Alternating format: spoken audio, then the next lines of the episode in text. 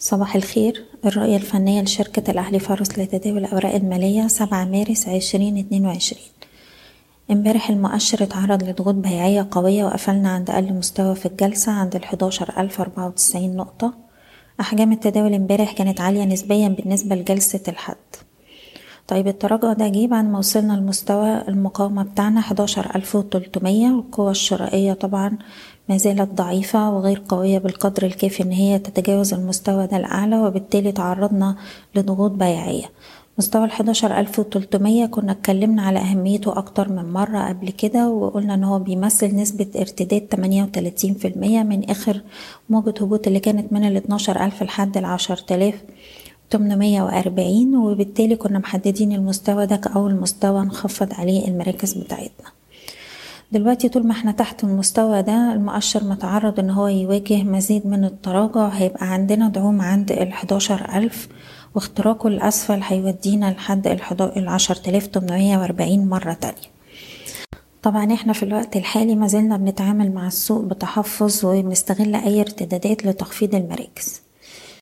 بالنسبة لسي اي بي دلوقتي بنركز على مستوى الستة وأربعين جنيه والمستوى ده مهم لأنه بيمثل نسبة واحد وستين في المية تصحيح من آخر موجة صعود وبالتالي هو منطقة دعم هامة.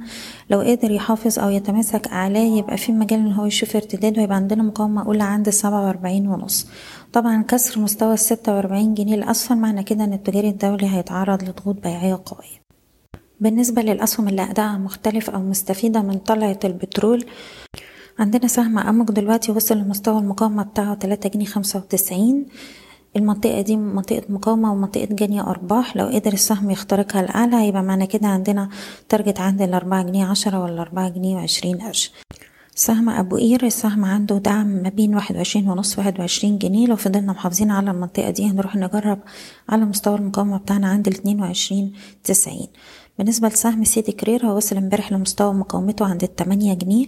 لو قدرنا نخترق المستوى ده الأعلى فيه لحد تمانية تمانين تمانية تسعين وأقرب دعم عندنا عند السبعة جنيه وأربعين قرش.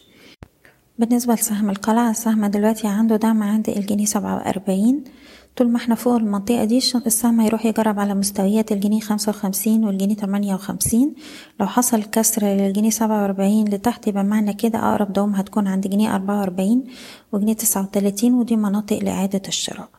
أخيرا سهم حديد عز كنا محددين تارجت عند مستوى الأربعتاشر تمانين. السهم وصل وتجاوز المستوى ده الأعلى وقفل فوقيه امبارح.